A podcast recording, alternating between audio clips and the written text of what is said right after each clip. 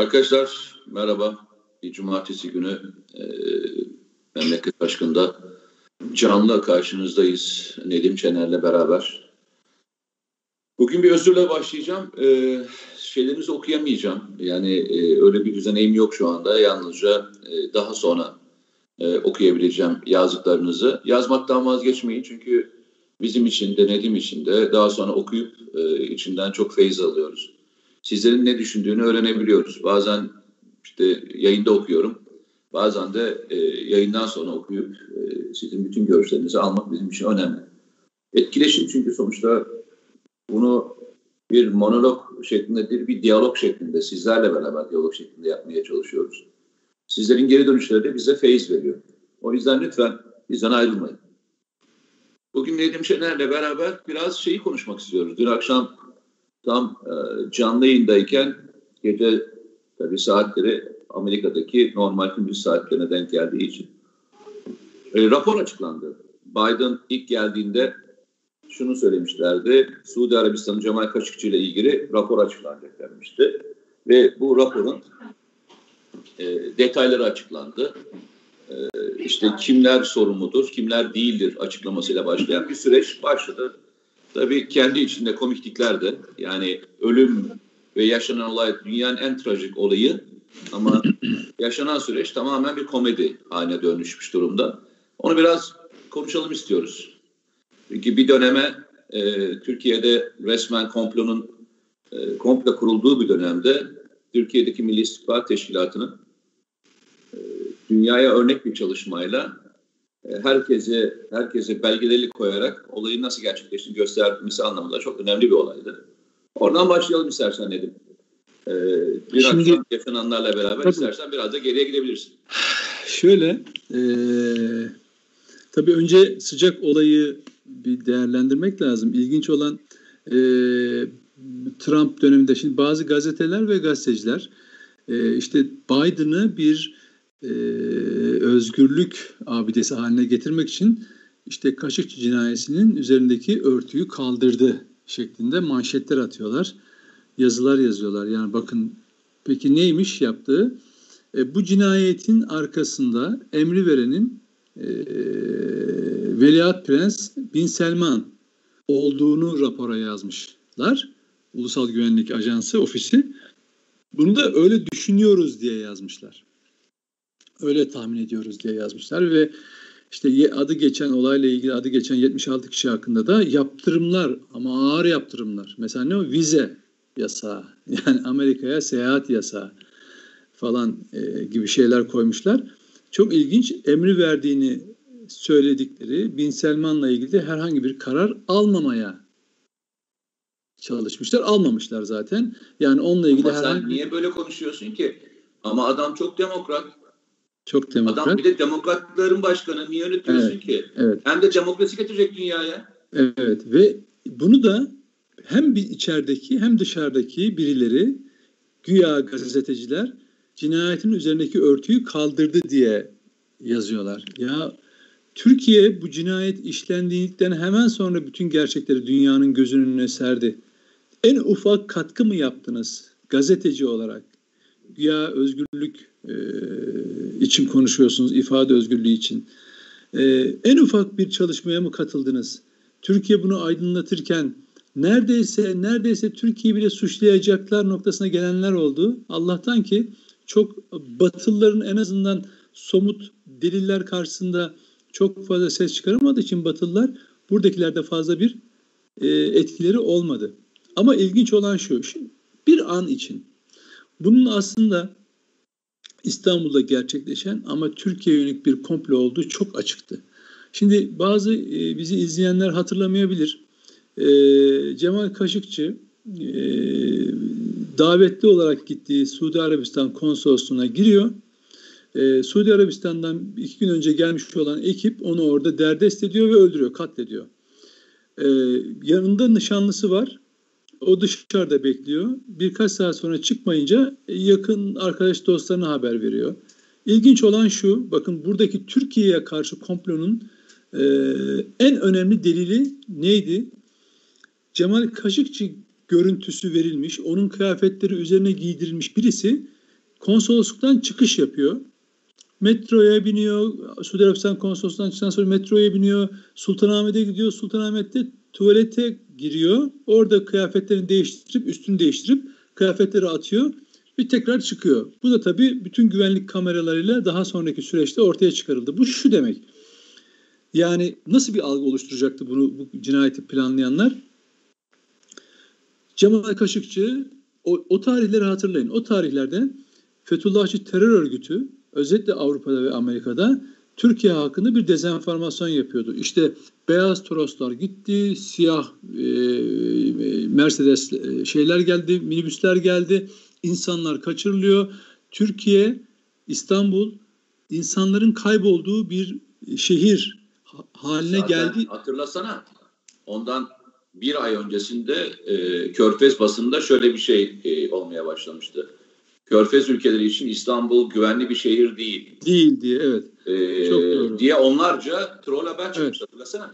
Ee, ve şey bu aynı zamanda e, Türk Emniyeti'nin ve istihbaratının yabancı ülkelerle yaptığı anlaşmalar çerçevesinde yurt dışından getirilen FETÖ'cülerle ilgili olarak da aynı dezenformasyon yapıyordu. İşte Türkiye yurt dışında operasyon yapıp adam kaçıran bir ülke konumunda. Böyle bir karanlık ülke şeyi profil çiziyorlar. Tam işte onun üzerine.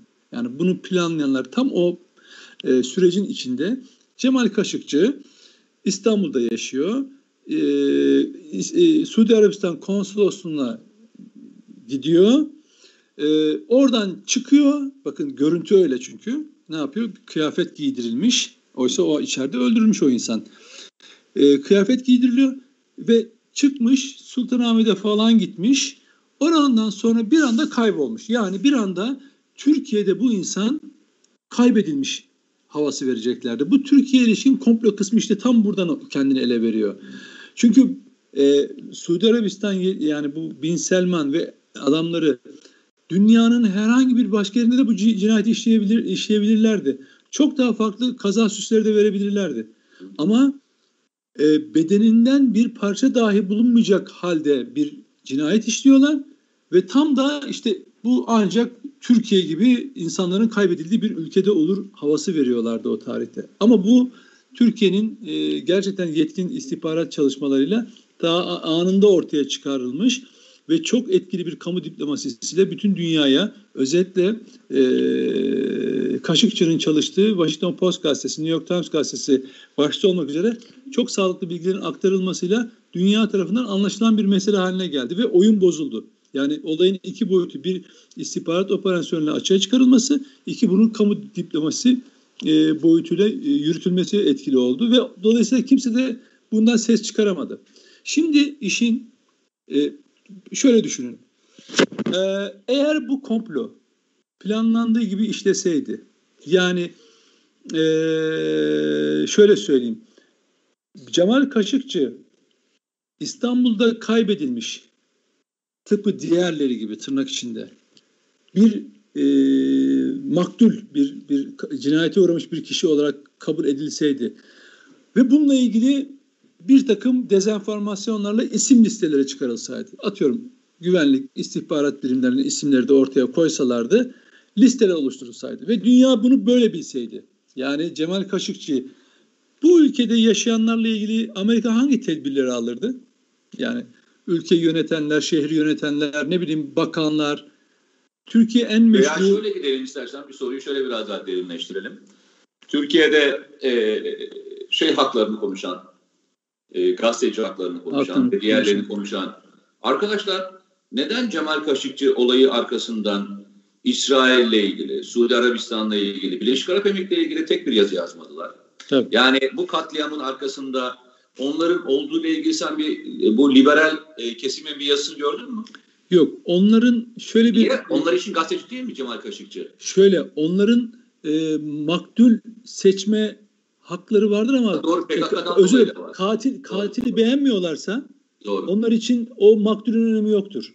Yani Cemal Kaşıkçı cinayetin arkasında İsrail, Mossad veya Suudi Arabistan veya onu örten bir Amerika varsa o zaman onu beğenmiyorlar. Bu Hrant Dink cinayetinde de öyle. Mesela hiç geçmiyor burada mesela. Dahlan hiç yok nedense. Tabii. Ee, mesela Hrant Dink cinayetinde Ergenekon, Ergenekoncular dediği zaman yıllarca manşet yapanlar, üzerine kitaplar yazanlar, işin içinden FETÖ çıkınca tek bir harf oynattıklarını gördük mü veya bir tek haber veya kitap veya ya bir dakika biz de aldatılmışız galiba bu süreçte meslektaşımızın cinayetinin örtülmesinde bunlar bizi kullanmışlar dediğini duyduk mu? Hayır. Onlar sorun şu mu? Senin tam anlatım tarzında şunu mu söylüyorsun? Burada insan hakları çok önemli değil. Aa, Kimi suçlamak istedikleri önemli. Aynen bak burada e, eğer bir mağduriyet, bir maktul işine yarıyorsa o bedeni kullanmaktan hiç kaçmaz. Yani mesela e, mesela Yasin Börü onlar için insan değildir. Yani paramparça edilmiştir. Eren Bülbül onlar için bir Eren ifade etmez. Asla insan değildir. Yani ya ama 13 tane 13 tane kaçırılan askerimiz e, hiçbir anlam ifade etmez. Onlar için bak Türkiye'deki insan hakları adı alan kuruluşlar için bu ülke için fedakarlık yapanların en ufak e, bir hakkı yoktur. Ama mesela bir PKK'lıysa, yardım yataklık edense, onun için kalem oynatansa yer gök inletilir. Öyle bir şey var. Ne diye? Tırnak içinde üstünlükleri var onların. Yani ayrıcalıkları var daha doğrusu pardon. Yani onlar için insan kendileri tespit ediyorlar insanı. Mesela o yüzden tarafsız değiller. Taraflılar. Kötü olan şu yeni kuşaklar şöyle zannedebilirler. İnsan hakları veya demokrasi kelimesi geçtiği zaman gerçekten onları e, şey yapıyor. E, demokrat falan zannediyor. Dünyada e, en büyük e, ne diyelim darbeleri, operasyonları, e, algı operasyonları yürüten Amerikan vakıflarına bak abi. Demokrasiyi bilim geliştirme e, vakfı. Tamam mı? İşte yeni demokrasi vakfı. E, işte e, insan hakları bilmem nesi falan. Hep böyle kelimeler geçer ama ya ona gerek yok. Ben sana tek bir şey söyleyeyim. Birleşmiş Milletler'in en tepe kuruluşu olan beş daimi üyeye bak. Yaptıklarına bak. Tabii. yani, ne diyorsun abi sen? Tabii. Yani, ne yani dolayısıyla dolayısıyla burada e, eğer şunu düşünün bu olay Türkiye'nin üzerine kalsaydı herhalde e, şey Amerika Birleşik Devletleri buraya e, ordularını e, zaten göndermiş de işte vekalet yoluyla e, inanılmaz bir kampanya yürürdü. İnanılmaz bir kampanya e, yaparlardı. İçeriden de buna destek olur, olanlar olurdu. Ama hakikat orta, ortaya çıktığı zaman bizdeki güya özgürlükçüler mesela maktulü beğenmiyor, şey, katili beğenmiyorlar. İki laf şeye e, Bin Selman'a edemiyorlar. Ya da ona yaptırım uygulama kararı alan Amerikan yönetimine tek bir sözle ben onu taradım dün akşam tamam mı geldikten sonra. Yani Biden'la ilgili hangi eleştiriler var falan diye. Hiç tın bütün dünya basını kendi gazetesi dahil. Olacaktır ama bu çünkü şey bu başladığı zaman yavaş yavaş büyür. Ee, şeye soruyorlar. Ee, Dışişleri Bakanı'na soruyorlar. Diyorlar ki ya kardeşim yani bu işte bir tuhaflık yok mu? Ee, 76 kişiye e, hani çok da büyük yaptırım yapmışsınız hani. Ama işin emrini veren e, sorumlu tuttuğunuz, birinci elden sorumlu tuttuğunuz şahısla ilgili hiçbir şey geçmiyor. Lafı gördün mü? Laf aynen şöyle. E, Suudi Arabistan bizim için çok önemli bir ülke. Önemli bir müttefik. E, Suudi Arabistan'ı kaybetmek istemiyoruz. Tabii. E, Suudi Arabistan'a silah satışlarını tekrar gözden geçiriyor. Bak iptal ediyoruz demiyor. Gözden geçiriyoruz. Ee, önümüzdeki dönemde Suudi Arabistan'a Körfez'de çok işimiz olacak. Tabii. O yüzden e, işleri kopartmak istemiyoruz. Vay vay evet, vay. Evet, evet. Yani atladı. E, ama şey yani... demişlerdi. Hatırlasana. E, ben hani seninle beraber bu seçimlerin olduğu dönemde şeyi konuşuyorduk hatırlarsan. Trump mı Biden mı hikayesi. Ya diyordum ki ya arkadaşlar aklımızda niye dalga geçiyorsunuz diyordum hatırlarsan. Evet. Yani birisi e, birisi beyzbol sopasıyla e, dalıyor dünyaya, öbürü beyzbol sopasının üstüne kadife sarıyor, öyle dalıyor. Yani bir tek birisinde ses çıkmıyor. Yani Biden ses çıkartmadan yapacak. Görünen tablo evet. aynı Obama döneminde olduğu gibi askeri anlamda değil, daha çok gayri nizami evet. Obama döneminin taktiğiyle gidecek. Tabii. Çünkü ekibi bunu iyi biliyor. Tabii demokrasi kılıfı altında, e, şeyi şemsiyesi altında yani Trump dediğin gibi işte diyordu ki mesela biz onları koruyoruz, onlar da bedelini ödesinler. Aynen. Ya da işte Suriye'de e, operasyon yapıyoruz, parasını Su Suudlar ödeyecekler falan filan diye. Çünkü bu onların güvenliğini de ilgilendiriyor falan diye. İşte onlara şu kadar uçak satıyorum, daha ne istiyorsunuz? E, uçak sanayimiz, silah sanayimiz. E, direkt köşe adamın mantığıyla bu. Aynen. Bunlar şey demokrasiyi geliştiriyoruz. El birliğiyle orada da işte bizim müttefikimiz falan filan diye süslü şeyli gidiyor. Ama yani, yine aynı parayı alacak. Tabii tabii. Hiç, hatta, hatta hatta bu şekilde akladığı için yani e, Trump bile aklayamadı. Bak Trump e, ba, e, şeyi e, Bin Laden'i aklayamadı çünkü böyle bir rapor yazıp yaptırımdan muaf tutamazdı. Çünkü çok dünya üzerine yıkılırdı. Ama Biden olunca işte bir demokrat şey tam, tam da yeni gelmiş. Ya diyorsun ki Biden Amerikan yönetimi daha ilk e, aylarını doldurmadan çok kısa süre içinde böyle bir rapor niye açıklıyor? Biz çok uzun zaman beri hazırlanmış bir rapor. Zaten biliniyor da birçok şey. Adam çünkü niye? Daha çalışmanın başında hemen bunu açıklayayım da Suudi Arabistan üzerindeki yük kaldırayım diye planlamış ya. Yani adam böyle bir taktik gidiyor. Şimdi bu adam şimdi bakın yani ben e, belki demokrasi getirecekti bu adam değil mi? Evet. Şimdi söylediklerim ben çok seviyorum böyle söylemleri çünkü evet. çok güzel söylemler. Evet. Söylediklerim e, biraz erken söylüyorum bazı şeyleri. Biraz da çarpıcı e, söylüyorum seçtiğim kelimeler dolayısıyla. Ama maalesef ki maalesef hani ya bundan birkaç yıl önce söylemiştim işte bu FETÖ e, PKK'ya yardım meselesinde Amerika gibi düşmanım var şey dost e, müttefikim varsa düşmana ihtiyacın yok diye hatta yazı falan da yazdım. Ya o zaman baktın o döneme baktığında ya absürt gelebilirdi insanlar ama bugün artık o onun fersah fersah ilerisine geçtik. Adam geldi yakınımıza kadar ve gerçekten dünya üzerinde bu kadar iki yüzlülü olup bu kadar iki yüzlü olup yani insanda bir ülke olarak bir onurun, bir şerefin, bir şeyin olur ya. Hani bu kadar zulmediyorsun. Demokrasi adı altında işgallerde işgalde bulunuyorsun. Milyonlarca insan ve sen diyorsun coğrafyaya ben geri döndüm falan diyorsun. Yani hangi hakla gelip ya 10 bin kilometre uzaktan Karadeniz'de, Ege'de, işte Akdeniz'de bir alan hakimiyeti kazanıyorsun ve bir üst konumlandırma yapıyorsun. Mesela dün akşam hani CNN'de konuşuyoruz e, S-400 meselesi kapansa diye bizim e, emekli e, büyükelçimiz e, Mesut Bey falan işte bu hani bir an önce S-400 kendimiz üretsek de benzeri bir füzeyi bu Amerika ile yaptırım konusunda geride kalmış olsa. Ya Amerika için bahane mi yok? Amerika dedik ya İran'la ticaret yapıyorsun diye. Rusya'dan Rusya'ya portakal satıyorsun diye adam kaşının şey gözünün üstünde kaşın var diye yaptırım kararı alabiliyor. Çünkü Dünyanın hiçbir ülkesinde şöyle bir iç e, yasa yoktur yani. E, işte Amerika'nın hasımlarına karşı yaptırımlar yasası. Yani kim belirliyor? Nasıl belirliyor? Bu yaptırımın ölçüsü ne? Neye göre belirliyorsun? Ya diyor ki Amerika'nın hasımları. Yani ya, küresel düzene bu emperyalist... Onu, hadi geç onu. Abi ben sana bir şey söyleyeyim. Şöyle bir dünyada şöyle bir düzen var mı?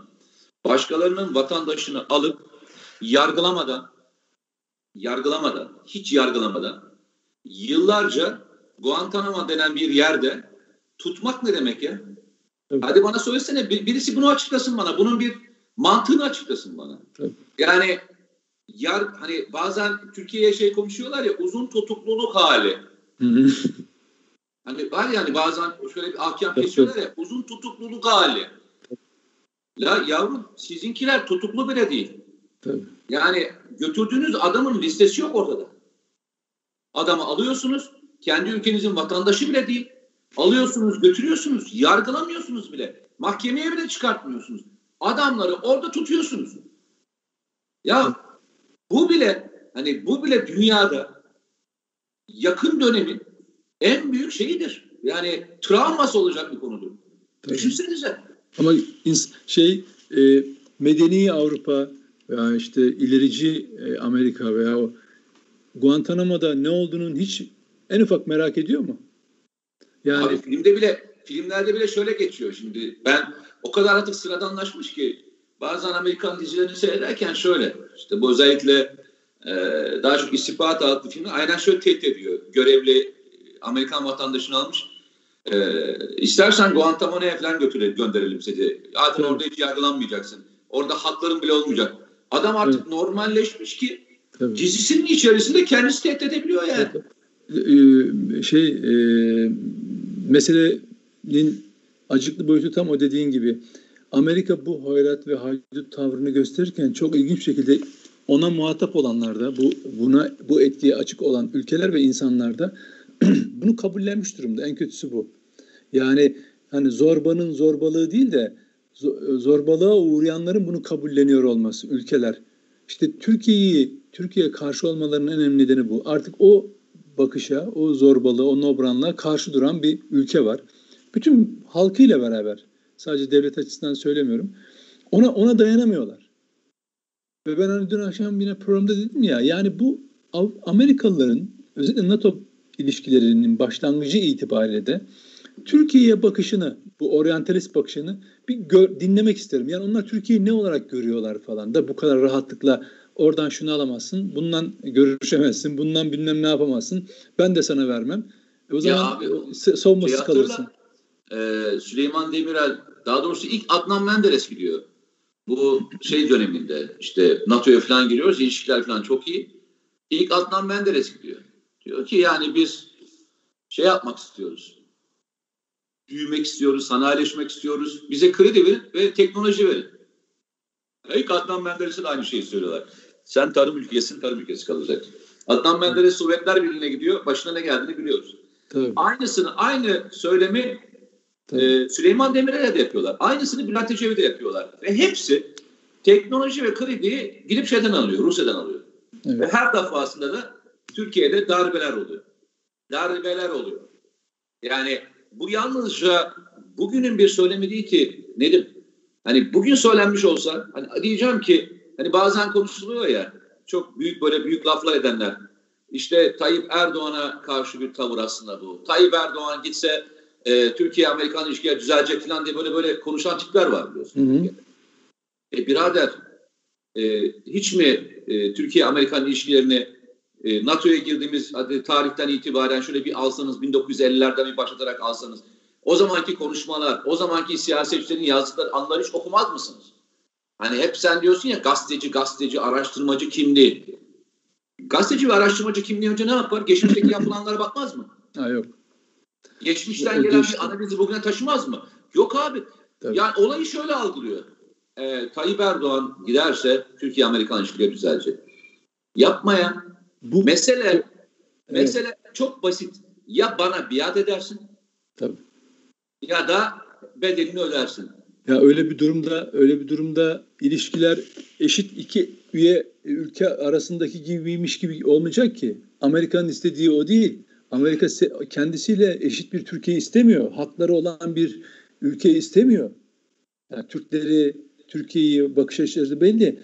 Ee, bahsettiğin şekilde bir siyasi değişiklikle diyor ki tekrar benim uydum haline gelen hani George Soros'un e, yıllar önce söylediği gibi en önemli ihracat malı Türkiye'nin e, ordusudur diye öyle bakışı oturtan toprakları da bir üs olarak kullan. istediği yere istediği zaman e, kurabileceği üs. Yani düşünsene Körfez Savaşı, ikinci Körfez Savaşı değil mi? İstanbul'un göbeğinde Sabiha Gökçen'i ne haline getirmek istediler Amerikalılar? Değil mi? Operasyon operasyon merkezi haline getirecek. Yani Sabiha Gökçen kapalıydı o tarihte ve operasyon merkezi bir alan olarak kullanacaklardı yani. Ya düşünsene e, Güneydoğu'ya asker çıkarmışlar doğuya şeye Suriye sınırına e, Irak sınırına oradan karadan girecekler değil mi? İstanbul'da e, uçuşları yapılacak uçakları olacak Sabiha Gökçen İstanbul'un tepesinde. Ya senin hangi ülkenin bağımsızlığı kalır? Hani bunları bunları biz yaşadık ya 2003'lerde. Bugünkü insanlar bunları hatırlamıyorlar. Ya bir dakika Türkiye neyin eşiğinden döndü o tarihte? Yani e, Amerika gemilerle bütün yığınağını getirdi e, Akdeniz'de. E, Türkiye topraklarına çıkaracaktı ve operasyonu Türkiye'den yapacaktı. Öbür taraftan Sabiha Gökçen e, geldi Amerikalı uzmanlar gözümüzde canlı yayınlarda gördük. Ölçümler yaptılar, şöyle yaptılar. Abi daha ilerisini söyleyeyim. Sen ölçmen yaptılar diyorsun. Gerek yok ki. Onun iki tane maddesi vardı abi. Orada bir e, şey var. E, birincisi tezkere, ikincisi e, harbe hazırlık için ön izin verilen bir anlaşma var. Aslında Sabiha Gökçen'den önce Mersin'den başlayan yani Mersin limanının genişletilmesinden başlayan ve bütün Güneydoğu'daki Anadolu yollarındaki e, menfezler dahi güçlendirme çalışmalarının yapıldığı bir dönem var. Sen oraya atlıyorsun. Evet. Hatta e, Gaziantep Havalimanı'na 5000 5000 kişilik bir yer kurdu onlar. Amerikan askerleri geldi Türkiye'ye. Ya, değil mi? Gaziantep Havalimanı'na yerleştiler. E, orada inşaat halinde olan bir yer vardı. Oraya yerleştiler. E, içine her şeylerini kurdular. Çünkü orası askerlerin gelip sevk edileceği bölümdü. Yaralıların da gelip aktarılacağı bölümdü. E, bütün hazırlıklar yapılmıştı. Tezkere geçmeyince gerçekten bir evet. gün sonra hepsini toparlayıp gittiler. E, o dönem Sabiha Gökçen'in ötesinde e, Türkiye'de yerleşme hizmetlerinin çoğu bitmişti ben sana söyleyeyim. Ya şey, e, o kısmını tamam. Benim kastım en zirve noktası. Yani İstanbul neresi? Yani İstanbul'un göbeğinde bir havaalanını Amerikalılara tahsis etmek. Yani nasıl bir nereden döndüğümüzü anlatmaya çalışıyorum. Hani bazen bugün de bazı haritalar yayınlanıyor. Amerikan basınında, dergilerde, savunma dergilerinde, Türkiye'nin de bazı parçalarının bölündüğü. İnsanlar bunları gerçekten şey gibi zannediyorlar. E, olmaz. Hani bunlar fotoroman işte ya da en fazla bir makale konusu olabilir. Ya e, adamların Bob için de öyle diyorlardı. Evet, öyle ee, diyorlardı. Sonra e, Suriye'yi gördük. Irak için diyorduk, Irak'ı gördük. Libya'yı evet. diyorduk, gördük. Evet. Mısır'ı diyorduk, gördük, gördük yani. Tabii. Hepsi bunların her biri hayaldi. Evet. Evet, evet. Yani burada e, Amerika'nın ne yaptığını çok çok iyi analiz etmemiz. Adamların en bayıldığım noktası Amerikalıların hiçbir şey gizli yapmıyor oluşları. Her şey çok açık. Vakıflar, dernekler, e, STK'lar, efendim bakanların açıklamaları hiçbir şey gizlemiyorlar. Sen sadece bunları okumak ve iyi tanımlamak, kendin açısından da bir strateji geliştirmek zorunluluğuyla karşı karşıyasın. Ve bunu yaparsan kendi ayakların üzerine durabilirsin. Amerikan dış politikasında gizli hiçbir şey yok. Aksine bilinmesini istiyor. Yani zaten politikanın temeli buna dayanıyor. Diyor ki beni ne yapacağımı bilsin, gücümü de bilsin.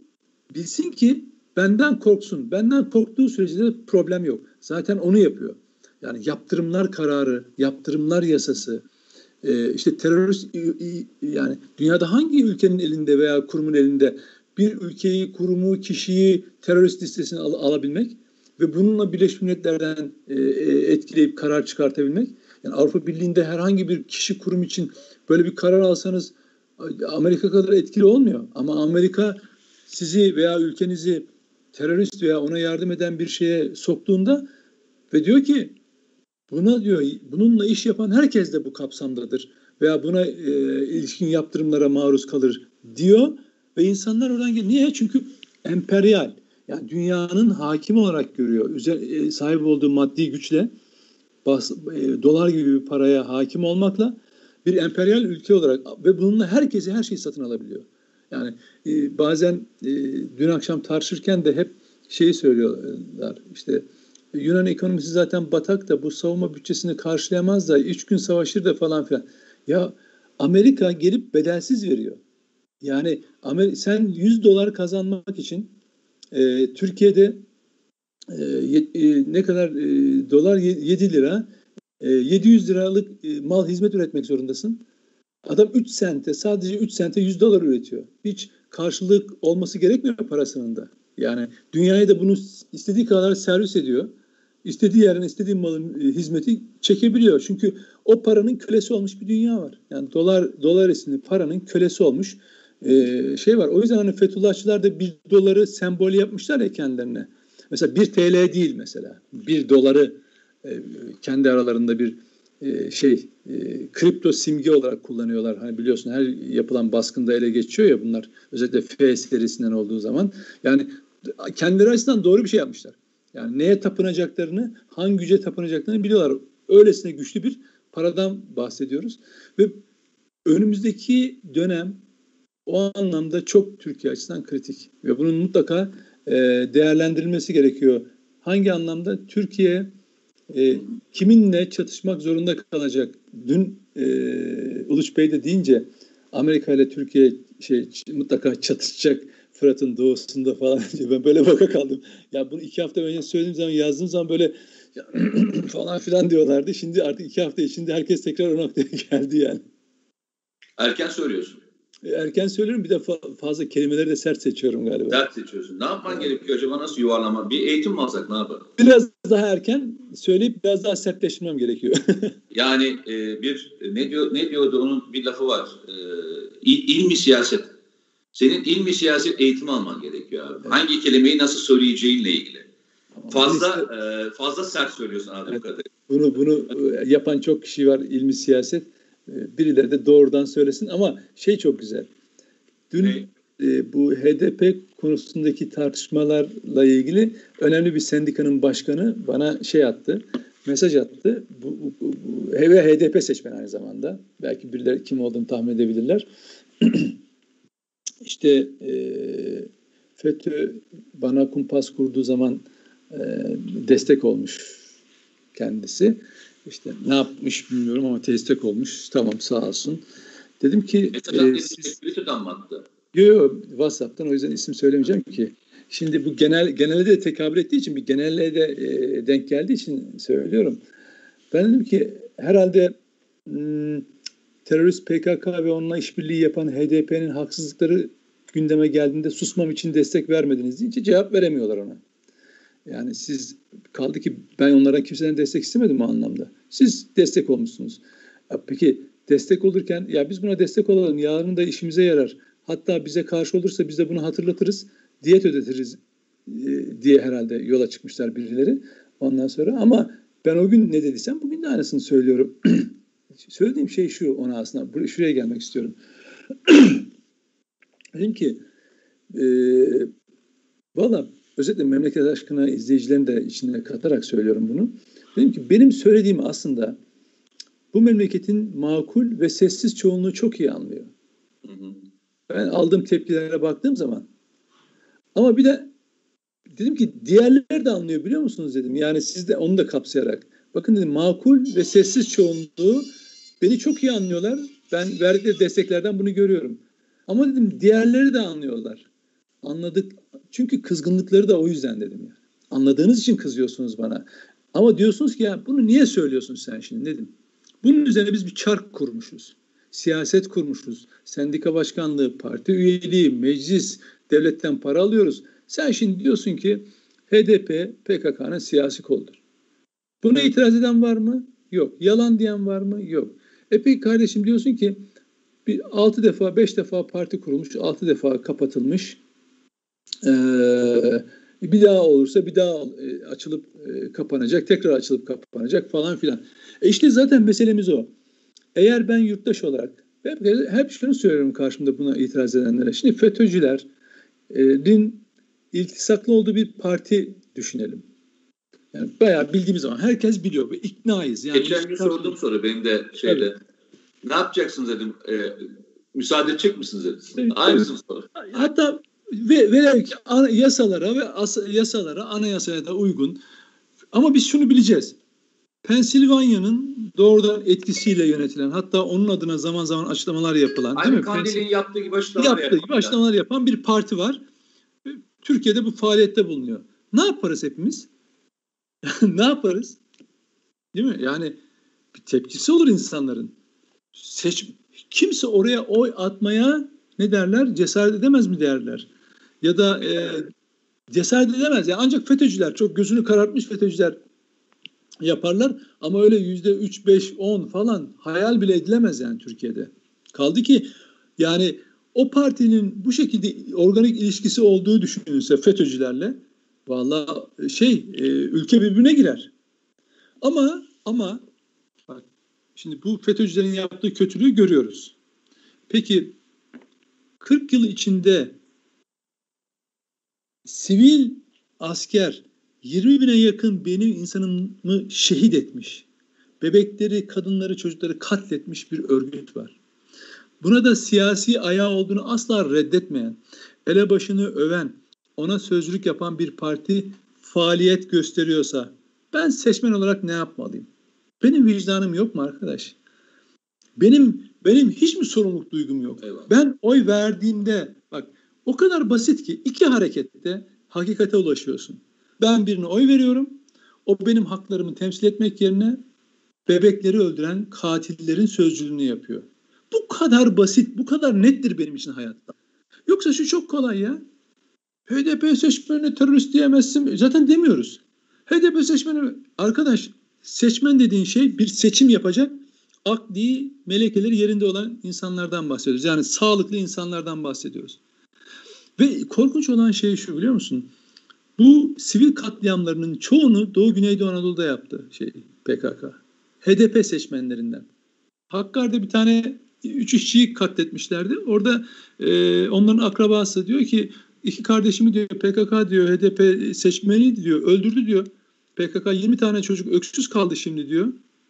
Ondan sonra ve bunlar diyor HDP seçmeni diyor. Benim on, oysa onlar benim kardeş kardeşlerimi öldürdü. Bak 20 çocuk ortada kaldı diye. Açıklaması var video. Anadolu Ajansı'na açın izleyin.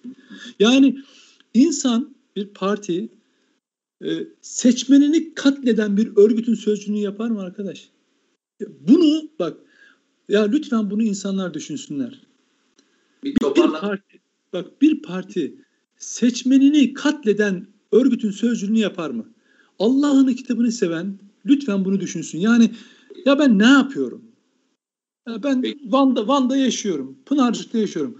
Ben burada HDP oy vereceğim. Peki bu adam benim haklarımı mı savunuyor? PKK'ya sözcülük mü yapıyor?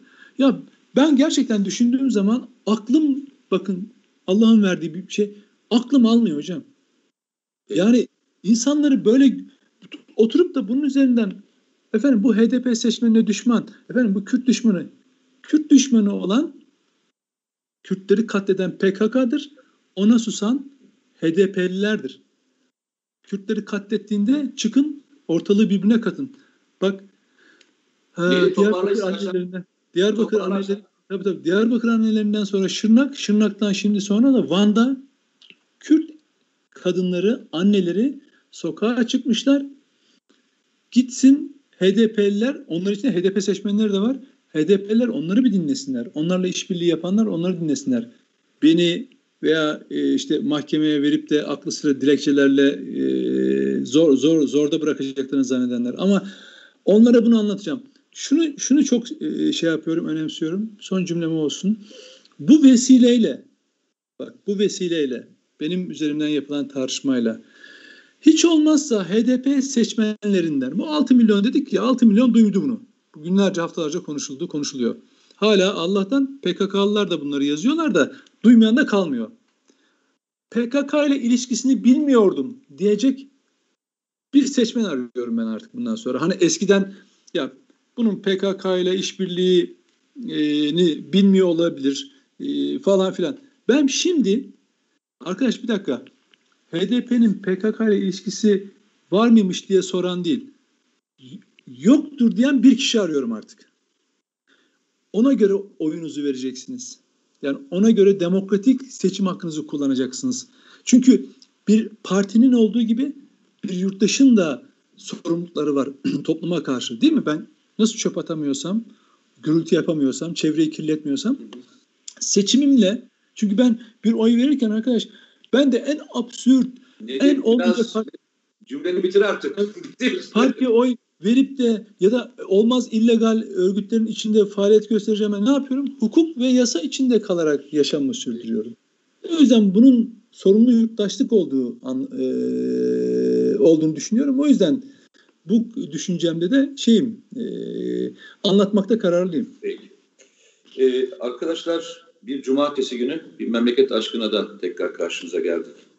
Biraz e, Kaşıkçı davasını e, konuşmaya çalıştık. Biraz da onun üzerindeki Türkiye'deki iki yüzlülüğü anlatmaya çalıştık. E, maalesef e, onlar utanmayacaklar. Biz de söylemekten vazgeçmeyeceğiz. Çünkü doğru e, söyleyerek mücadele Doğru mücadele ederek kazanılır. Yalan ise çok çabuk yayılır. Ben e, benim bir deyimim vardır. Doğrular diyorum e, memeliler gibi yani e, çoğalması çok zordur. Doğumu çok zordur. Ama yalan ise virüs gibidir. E, bölünerek çoğalır. O yüzden de diğerlerinin yalanı kendi alanında yaşatmaması gerekiyor. Kendi alanına sokmaması gerekiyor. Buna çok dikkat edin arkadaşlar. Yani zaman zaman Nedim'le konuşuyoruz. Öyle şeyler kulağımıza geliyor ki insanlarla ilgili ve diğer konularla ilgili. Biz bunu kendi aramızda konuşmuyoruz bile veya konuşan bir insanı yanımızdan uzaklaştırıyoruz. Diyor ki kardeşim git. Yani benim bunlar değerlerim. Bu değerlerin konusunda kirletmene müsaade etmem. Sizin de yapacaklarınızdan bir tanesi eğer virüsü yanınıza sokarsanız ve virüsün kendisini kirletmesine müsaade ederseniz siz ne kadar çoğalmaya çalışırsanız çalışın virüsün yaşamasına da müsaade edersiniz. Biraz daha dikkat, biraz daha itina, biraz daha değerlerimizi korumak için sabır ve mücadele. Memleket aşkına tekrar e, çarşamba günü inşallah beraber olacağız. E, bugün kusura bakmayın okuyamadım e, mesajlarınızı ama akşamleyin oturup tekrar tekrar hepsini okumaya çalışacağım. Allah'a emanet olun. Görüşmek üzere. Görüşürüz. Sağ olun.